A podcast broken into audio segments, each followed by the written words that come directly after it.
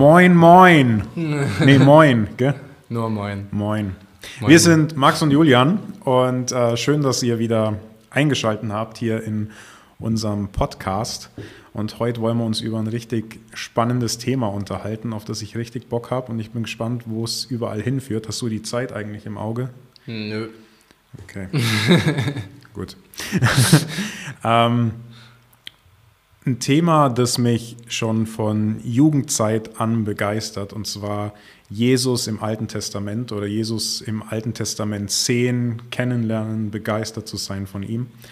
Und das ist gerade, ja, ich glaube, unser Pulsschlag. Das hat allein schon damit zu tun, dass wir in unserer Bibellese gerade im Alten Testament sind. Ähm, mhm. Und ja, da einfach fasziniert sind, was uns Gott für ja, Tag für Tag zeigt. Genau. Ist das ein Thema, das dich auch begeistert, Julian? Nee, ich mache das hier nur aus Pflicht, um dir einen Gefallen zu tun. Das haben wir anders abgesprochen. Nein, mir geht es genauso. Ich finde es voll spannend, weil als ich Christ geworden bin, hat man sich so am Anfang einfach mit diesen Basics befasst, das Evangelium.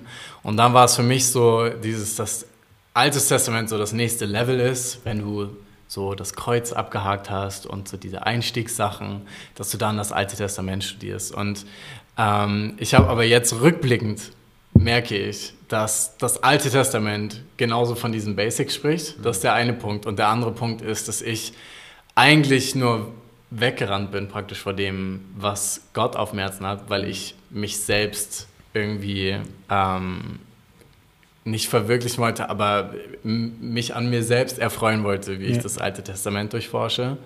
Und ich habe das nicht verstanden, was Jesus zu den Pharisäern sagt in Johannes 5, Vers 39. Dort sagt er, ihr erforscht die Schriften, weil ihr meint, in ihnen das ewige Leben zu haben.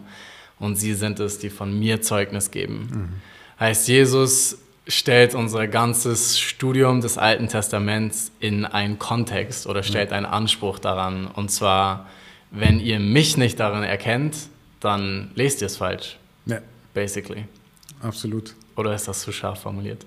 Nö, ich würde sagen, das ist genau richtig formuliert. Und was, was mich da auch immer so anspricht, ist, ähm, du kennst es sicherlich auch, wenn man mit Leuten spricht und sie sagen so, ja, es gibt den Gott des Alten Testaments und dann gibt es den Gott des Neuen Testaments und mit dem Alten Testament kann ich nichts anfangen, weil es mir viel zu hart und äh, der ist so brutal, der Gott. Und im Neuen Testament ist der liebe, nette Jesus äh, und mit dem kann ich mich gut verstehen und so.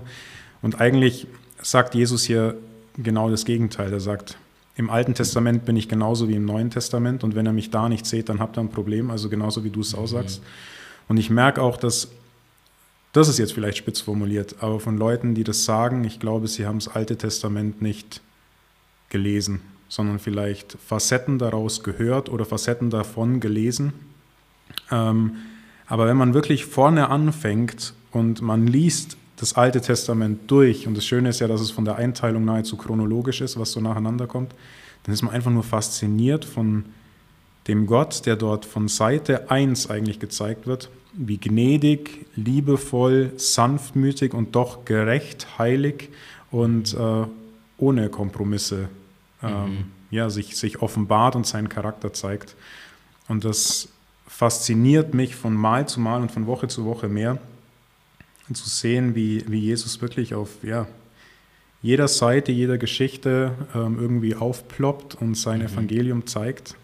Genau. Ja, das ist ja letztendlich auch das, was wir eigentlich in den ersten zwei Folgen schon so ein bisschen identifiziert haben. Ja. So einerseits, Gott will seine Gegenwart in unsere Mitte stellen und unter uns wohnen. Das war erste Folge. Und zweite, so, dass er sich ein Volk rauszieht, rausrettet aus Ägypten. Mhm um ihm das zentrale Gebot zu geben, ihr sollt mich lieben. Ja. Und wir sehen das später, dass er einen Ehebund mit ihnen geschlossen hat. Und das ist so spannend, weil das alles Konzepte sind, die vom Neuen Testament aufgegriffen werden mhm. und erläutert werden, vertieft werden und dann wir mit reingenommen werden in diese krasse Geschichte. Mhm. Und das war für mich auch lebensverändernd, als ich mir diese Zeit genommen habe, ein halbes Jahr wirklich Fokus auf ihn zu setzen und ähm, im Gebet und im Bibelstudium wirklich ihn kennenzulernen, weil das die ersten Dinge waren, wo ich, die ich realisiert habe. So, das mhm. sind nicht neutestamentliche Konzepte. Ja. Und das ist nichts ein widersprüchliches Buch, sondern ein, ein Buch, das von vorne bis hinten einen roten Faden zeigt. Ja. Diese Sehnsucht finde ich, find ich so stark. Ich habe ähm, vor kurzem drüber gelesen, dieses Konzept, was du so ansprichst, gell? in Psalm 16, äh, Psalm 17, Vers 15, ich weiß gar nicht, wer den geschrieben hat, David, wie immer. Und dann heißt es, doch darf ich dein Angesicht schauen in Gerechtigkeit, darf mich satt sehen beim Erwachen an deinem Bild. Das ist so neutestamentlich. Ich darf mich satt sehen, ich darf mich freuen, ich darf mich ähm, sättigen, genießen an dem, wer Jesus eigentlich ist. Und das ist mhm. das alttestamentlich. Diese Sehnsucht danach zu sagen, ich wach auf und ich schaue auf ihn. Und je mehr ich auf ihn schaue, umso, umso erfüllter werde ich, umso erfreuter werde ich. Und das, das ist ja auch der Inbegriff dessen, was wir erwarten in Ewigkeit. Wir haben schon mal darüber gesprochen, glaube ich. Wir erwarten nicht den Himmel, sondern wir erwarten Jesus, weil dort, wo Jesus ist, wird der Himmel hereinbrechen. Mhm. Und ähm, ja, die Sehnsucht hat David schon um äh, 1000 vor Christus, dass er sagt, ich sehne mich nach deiner Gegenwart, ich sehne mich nach deinem Angesicht. Mhm. Und ich glaube, wir starten mal so ein bisschen rein, so die letzten Wochen, wo wir sagen, so das waren die schönsten Punkte, wo wir Jesus gesehen haben, wo uns das groß, äh, groß wurde. Und ähm, ja, Du kannst gern starten, wenn du willst. okay, ich muss noch blättern. okay, dann starte ich. Start ähm, die Geschichte, die mich echt jetzt seit ein paar Tagen oder seit einer Woche eigentlich schon verfolgt, ist die Geschichte von Josua 9, von den Gibeonitern. Mhm. Also das Volk Israel zieht aus Ägypten aus. Ähm, Mose bringt sie raus Sie murren und wollen nicht nach Kanaan rein ins gelobte Land, weil sie sagen, oh, die sind uns da zu groß, die da drin sind, die haben befestigte Städte, das schaffen wir nie, da kommen wir nie rein. Sie vergessen eigentlich, wie groß sich Gott gezeigt hat in Ägypten, ähm, dass er die Kraft hat. Und dann dürfen sie ja 40 Jahre in der Wüste erstmal ihre Kreise drehen. Und dann kommt es doch der Moment, wo das Volk Israel rein darf unter Josua und sie nehmen die erste Stadt ein, Jericho. Wir kennen das von den Kindergeschichten so, die Mauern fallen um und ähm, sie, sie ziehen da ein. Dann kommen sie nach Ai, das ist so die nächstgrößere Stadt. Das funktioniert nicht ganz so gut, ähm, weil sie sich versündigen äh, im Vorfeld, aber nehmen dann Ai schlussendlich auch ein, nachdem sie die Sünde äh, beseitigt haben im Volk. Und dann wären sie eigentlich auf dem Weg zu Gibeon und da passiert aber vorher etwas und das fand ich so faszinierend, dass es dann da heißt in Josua 9, als nun alle Könige dies vernahmen, die diesseits des Jordan im Bergland in den Niederungen und an der ganzen Küste des großen Meeres dem Libanon gegenüber wohnten, nämlich die Hethiter, die Amoriter, die Kanaanäer, die Peresiter, die Heviter und die Jebusiter, da taten sie sich alle zusammen, um einmütig gegen Josua und die Israeliten zu kämpfen. Also die kriegen mit, so dieses Volk Israel kommt, geht nach Kanaan und die haben irgendjemand auf ihrer Seite, der irgendwie größer ist und mächtiger ist wie alles, was wir bisher kennen. Und jetzt rotten sich diese ganzen Völker, die bisher sich die Köpfe eingeschlagen haben, zusammen, um gegen diesen Gott Israels, um gegen die Israeliten zu kämpfen. Mhm. Das ist die eine Seite und dann gibt es die anderen und das sind die Gibeoniter. Und dann heißt es in Vers 3, als aber die Einwohner von Gibeon vernahmen, wie Josua mit Jericho und Ai verfahren war, gingen sie ihrerseits mit List zu Werke. Und das ist so spannend, dass sie verkleiden sich dann und geben sich als ähm, ja, Leute aus aus einem fernen Land, sie kommen von ganz weit her, weil sie wussten, dass Israel hatte in 5. Mose 20 die Verheißung, sie dürfen mit fernen Völkern, die nicht in Kanaan wohnen, dürfen sie einen Friedensbund schließen.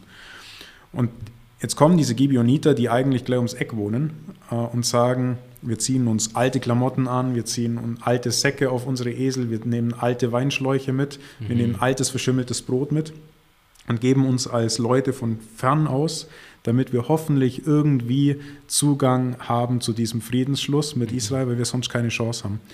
Und ich habe die, die Geschichte ganz oft gelesen und habe mir so gedacht, so ja, ist ja klar, dass die das machen. Gell? So die sehen, da kommt so ein großes Volk und äh, dann ziehen wir uns halt an, verkleiden uns, machen irgendwie einen Bund.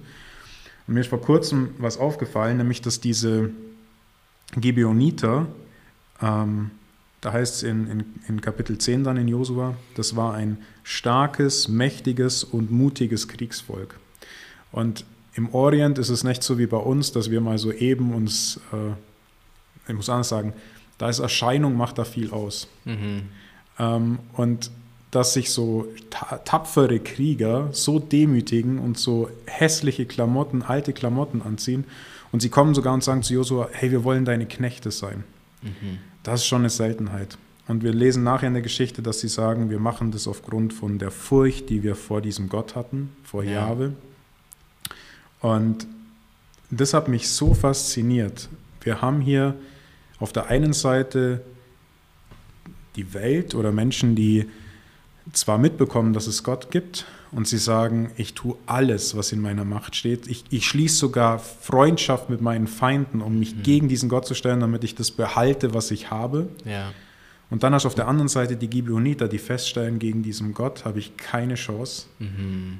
Das Einzige, was ich tun kann, ist mich zu demütigen, mehr Lumpen anzuziehen und zu kommen und zu sagen, ich habe in deinen Augen bin ich bin ich es nicht mal wert, dir die Schuhe zu putzen. Hm. Lass mich dein Diener sein. Ja. Lass mich dein Knecht sein.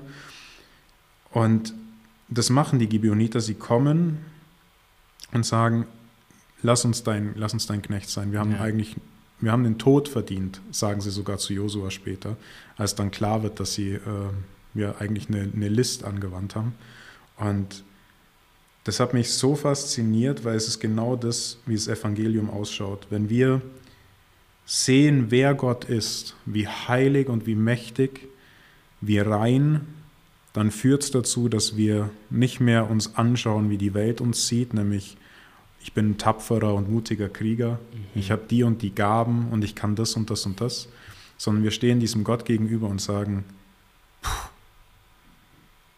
das, was du von mir willst, das mache ich. Mhm. Und, und wenn ich nur die, die, die Klingel an deinem Haus sein darf, dann bin ich's. Ja. Und das machen die Gibeoniter. Und das Spannende ist, in dieser Geschichte, sie bekommen zum einen nicht nur die Gnade zuteil von Gott durch Josua, nämlich einen Friedensbund aufzurichten, sondern sie werden sogar versetzt in den Priesterdienst. Also sie, es heißt dann, sie sollen zu Wasserträgern und Holzhackern werden im Haus des Herrn. Mhm. Und ich dachte mir damals immer, ja, so klar, gut, jetzt sind es halt Sklaven gell, und machen das halt, bis mir bewusst geworden ist, Sie werden das am Haus des Herrn, das heißt an der Stiftshütte, an dem Allerheiligsten. Und diese Stiftshütte wird später in Gibeon aufgerichtet, also direkt bei ihnen vor den Füßen.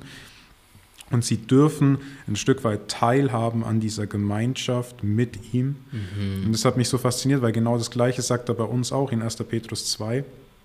Ihr, die ihr nicht mein Volk wart, werdet jetzt zu Priestern und Königen in meiner Stadt. Ihr werdet Teil von dem Volk Gottes. Und es hat mich so fasziniert, weil es zeigt, dass diese Gibeon war Teil der Heviter und die haben eigentlich die Todesstrafe verdient. Mhm. Und da mag jetzt jemand sagen, ja schau, das ist dieser Gott des Alten Testaments, mit dem ich nicht klarkomme. Aber die haben die Todesstrafe verdient, weil sie ihre Kinder geopfert haben, weil sie ähm, Tempelprostitution bis ins Abscheulichste getrieben haben, die haben eine Gräueltat nach der anderen ähm, vollbracht, wo wir uns heute, wenn wir zum Teil das angeschaut haben, was der IS und so gemacht hat in Syrien, mhm. wo, wir, wo wir gesagt haben, wozu ist der Mensch in der Lage? Kanaan und die kanaanitischen Völker waren noch zu viel größeren Gräueltaten verantwortlich mhm. und in, in der Lage, das zu tun. Mhm. Und Gott hat immer wieder Gnadenzeit gegeben, 400 Jahre lang. Ja. Und dann kam der Moment, wo er gesagt hat, so, und jetzt werde ich diese kanaanitischen Völker richten. Ja. So wie ähm, ich, ich werde sie richten durch, durch Israel ja. und sie sollen wirklich den Garaus gemacht werden. Es gibt eine Zeit, die, dann ist es vorbei. Ja. Und dann kommt er kurz vor knapp, wirklich sieben Kilometer, bevor sie in Gibeon einmarschieren und Gibeon wirklich ein Garaus machen, kommen die Gibeoniter und sagen, okay, vielleicht kriegen wir doch noch Gnade. Ja. ja. Das finde ich so krass, da will ich kurz einhaken, weil ähm, das war was, glaube ich, so ein erster Schlüssel, der für mich das Alte Testament aufgeschlossen hat, wirklich Gott zu sehen, wie er ist und wie er immer war. Mhm.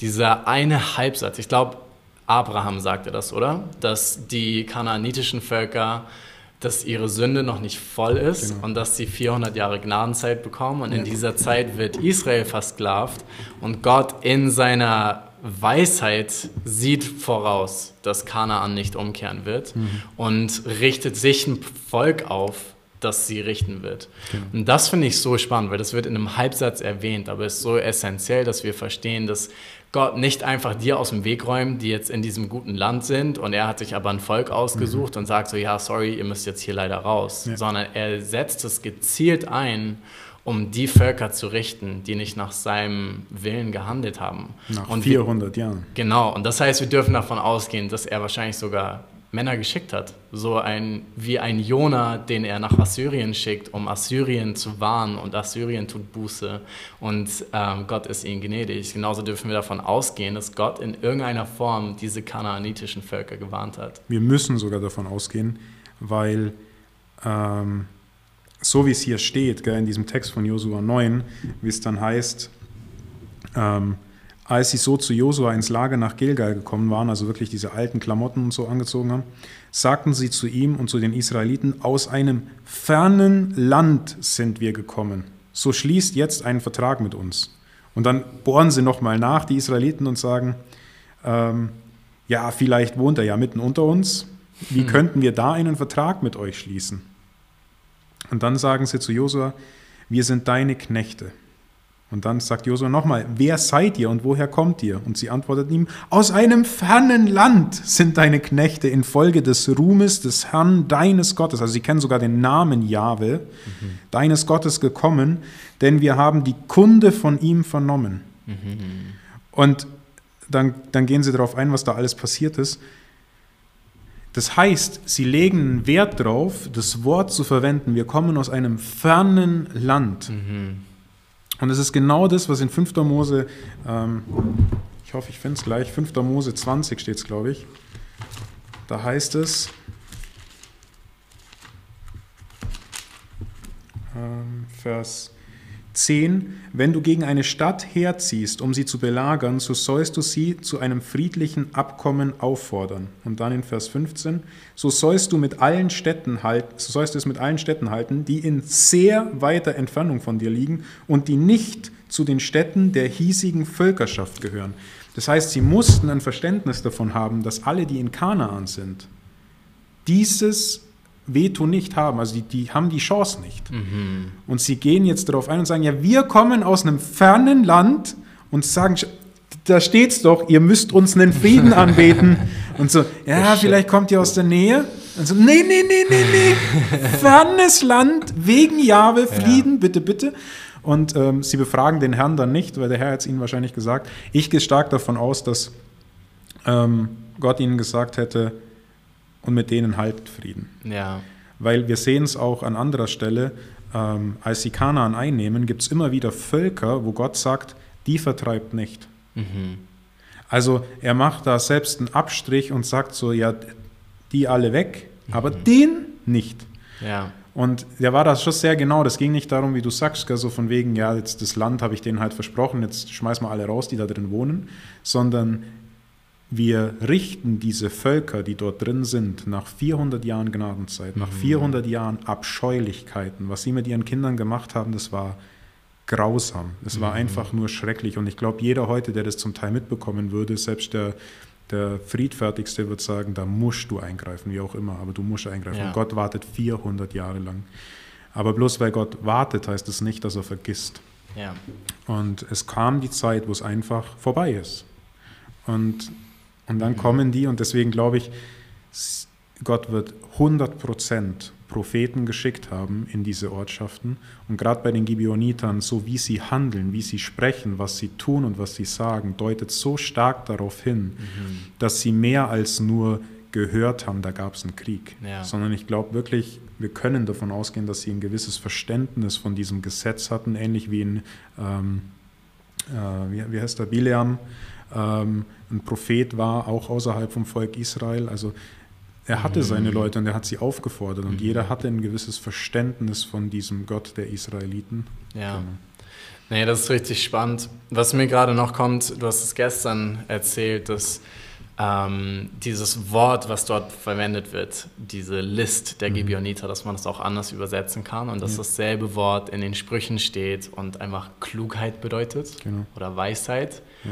Und im Kontext sogar von diesem bekannten Spruch steht, die Furcht des Herrn ist der Anfang der Erkenntnis. Ja. Und ich glaube, wenn wir es jetzt vielleicht zum Ende einfach ein bisschen praktisch anwenden, finde ich das so spannend, dass diese Furcht des Herrn in Erkenntnis meiner eigenen Sünde, weil sie wussten, wir sind Kanaaniter, wir werden gerichtet für unsere Sünde. Ja. Und andere Völker, die das nicht getan haben, werden nicht gerichtet, sprich die fernen Länder. Ja. Und dass sie sich damit identifizieren und praktisch in die Arme Gottes flüchten. Das mhm. sagst du immer, das Furcht des Herrn ist nicht die Furcht, die uns wegtreibt, sondern die Furcht, wo wir wissen, es gibt keinen Ausweg vor ihm. Genau. Heißt, ich muss zu ihm gehen mhm. und muss mich retten lassen bei ihm. Ja. Und dass das letztendlich Klugheit ist und nicht unbedingt falsche List genau. in dem Fall. Und das ist die Frage, ob man das auch anders übersetzen könnte in dem Moment. Kann man auf jeden Fall anders übersetzen. Und ich glaube, es macht, das List ist halt so für uns Deutsche, glaube ich, so negativ, hat es so einen negativen Untouch. Ähm, aber ich finde tatsächlich Klugheit hier an dieser Stelle. Es ist eine List, natürlich ist es eine List, mhm. genauso wie Israel eine List bei Ei angewandt hat. Ähm, die haben einen Hinterhalt gelegt. Und das heißt auch, man kann das auch so sehen, ich habe eine Bibelübersetzung gelesen von wegen, und sie machten ihrerseits auch eine List, so wie Israel eine List gegen Ei hatte mhm. mit diesem Hinterhalt. Ähm, und da hätten wir ja auch nicht gesagt, bei Israel, es war was Negatives, diese List, sondern ja, eine ähm, Strategie. Eine einfach. Strategie, was, was Positives. Die haben sich Gedanken ja. darüber gemacht, wie sie es ja. machen. Und ähm, ja, Gibeon ähm, steht für Weisheit, nicht für negative Weisheit, weil Gibeon ist der Ort, an dem ein Salomo im Traum dem Herrn begegnet und der Herr ihn fragt, was wünschst du dir? Und er sagt, Weisheit. Mhm. Und ich glaube, es ist kein Zufall, dass es wieder Gibeon ist. Mhm. Gibeon als Inbegriff dessen, das erste, das muss man sich mal vorstellen, das erste Volk in Kanaan, das weise handelt und sich in Gottes Arme flüchtet. Ja. Sie marschieren direkt auf Josua zu mhm. und sagen, lass uns deine Knechte sein. Ja. Und dieses Gibeon, das für den Ort der Weisheit in Kanaan steht, wird zum Ort, an dem ein Salomo seine Weisheit von Gott bekommt. Und gleichzeitig wird Gibeon der Platz, an dem die Stiftshütte steht, wo Salomo tausend Brandopfer vorrichtet. Krass. Und wer bringt das Feuer für diese Brandopfer? Die Gibeoniter. Ja. Und ähm, ja, es ist so, so krass. faszinierend, wie diese Verbindungen einfach sind und du immer wieder merkst, es ist kein Zufall, dass es die Gibeoniter sind, es ist kein Zufall, ja. dass es dieser Ort ist. Ja. ja, und da sind so viele Facetten, die wir anwenden können, weil du hast gestern auch erwähnt, diese Instanz später, wo eine Hungersnot kommt über Israel und dann befragt David, also es ist schon eine ganze Zeit später nach dem mhm. ersten König Saul und David befragt Gott und Gott sagt, ja, es ist, weil Saul die Gibeoniter vernichten ja. wollte und ihr seid schuldig geworden. Mhm. Und dann äh, kommt ein Gericht über Sauls Familie und diese, dieses Gericht von Gott über Israel kehrt sich ab. Und es ist so spannend, weil ich glaube, das dürfen wir jetzt einfach mitnehmen für uns. Wenn wir aus Furcht des Herrn, aus der Erkenntnis unserer Schuld zu Gott flüchten, das ist, was er Weisheit nennt. Mhm. Und da finden wir Gnade. Mhm. Und nicht nur das, sondern er nimmt uns auf in sein Volk. Er setzt seine Gegenwart in unsere Mitte er lässt uns dienen, er gibt uns Zugang mhm. zu seiner Gegenwart. Er beschützt uns und verteidigt uns, wenn, wenn wir attackiert werden, fälschlicherweise. Mhm. Und wir lernen Gemeinschaft und Weisheit durch ihn. Und das ist so crazy. Und das Spannende ist auch, gell, ich, ich zitiere immer deinen, deinen Satz, den du zitiert hast von Tozer, dass mhm. wir uns in Gott, vor Gott bergen. Und es ist so spannend, um es praktisch werden zu lassen, wie du sagst, gell? Wo finden die Gibeoniter Frieden? Wo finden sie den Halt, dass sie nicht umgebracht werden? Bei Joshua, bei Josua, bei Jeshua, hm. wie er auch anders heißen kann. Dort heißt es, Joshua sagt, nein, wir bringen sie nicht um. Er gibt seinen Frieden, er schützt sie dadurch, dass er sich vor das Volk stellt und sagt, hier, denen wird kein Haar gekrümmt. Und genauso ist es bei uns auch. Wo bergen wir uns, wenn wir sehen, was für Schuld wir in unserem Leben haben? Und vielleicht geht es dir so, dass du das gerade hörst und du denkst dir, boah, wenn die zwei wüssten, was ich getan habe. Wir zwei wissen es vielleicht nicht, aber Jesus weiß es. Mhm. Gott weiß es. Er sieht das, was wir manchmal mit unserer List versuchen zu verbergen. Das sieht er. Genauso wie Josua gesehen hat, kurze Zeit später, die sind nicht aus einem fernen Land. Mhm. Es wurde offensichtlich, dass sie es nicht sind. Und trotzdem sagt er, in mir, in meinem Namen kriegt ihr Halt, weil ich bin der Anführer und ich schütze euch vor diesem Zorn, der euch eigentlich bevorstehen müsste. Und genauso bei uns auch, wenn, wenn dir bewusst wird, was für eine Schuld in deinem Leben ist, vielleicht auch erst vor ein paar Minuten, sich bewusst zu machen, ich habe nur eine Chance, nämlich zu diesem Jesus zu gehen mich in seine Arme zu fliehen, ganze Sache zu machen und zu sagen, ich weiß, was ich verdient hätte. Ja. Mach mich doch nur zum Knecht, mach mich doch nur zum Geringsten in deinem Volk. Und er sagt, mhm. Und ich sorge dafür, dass du Teil meines Gottesdienstes wird, wirst. Ich sorge dafür, dass du, dass dein Name eines Tages für Weisheit stehen wird. Mhm. Nicht mehr für ein Kriegsvolk, sondern für Weisheit von Gott, die mhm. er schenkt. Ja. Und das ist so, wunderschön zu sehen, wie Jesus von, von Anfang an seine Geschichte schreibt und immer wieder darauf hinweist, nur wenn ihr zu mir kommt, euch in mir bergt, euch in meine Arme flüchtet, werdet ihr Gnade finden mhm. und ihr werdet die Schönheit erkennen, die in mir verborgen liegt. Puh, Amen. Kurze Erklärung. Jesus ist die griechische Version vom Namen Joshua oder Jeshua genau. auf Hebräisch. Ja. Und allein das ist auch schon kein Zufall, dass er genau. diesen Namen wählt. Ja. War so gut. Und ich finde es spannend, dass die ausgerechnet Holzhacker und Wasserträger werden, weil das ja das Wasser zum Händewaschen, zum Waschen, zum mhm. Reinigen vor der Gegenwart Gottes und mhm. das Holz für den Brandopferaltar, wo Tiere dargebracht wurden. Heißt, sie haben für immer vor Augen gehabt, dass dort jemand ist, der für ihre Schuld bezahlt hat, mhm. dass sie das nicht bezahlen mussten. Mhm. Und das deutet auch letztendlich auf das Opfer von Jesus, weil wir Absolut. wissen, dass Tiere nicht gereinigt haben und genau. Tieropfer, sondern nur ein Hinweis dann auf ihn und alles zeigt auf ihn. Ja. Und wir kamen noch gar nicht zu deinem Löwen auf die Geschichte von Nicht heute. nicht heute, okay, nicht heute. wir halten es zu. ja, wir könnten da ewig weitermachen. Also ich ja. Es ist so tief. Lest euch die Geschichte nochmal durch. Josua äh, 9. Josua 9. Das ist, ja, könnte man, könnte man viele Stunden damit füllen mit diesem Text. Ja. Amen. Gut. Schön, dass ihr eingeschaltet habt. Wir freuen uns auf euch. Ciao, ciao. Hey Freunde, wenn euch das gefallen hat, dann folgt unbedingt diesem Podcast, damit ihr immer up to date seid und lasst unbedingt einen Kommentar da, was euch angesprochen hat, was euch inspiriert hat.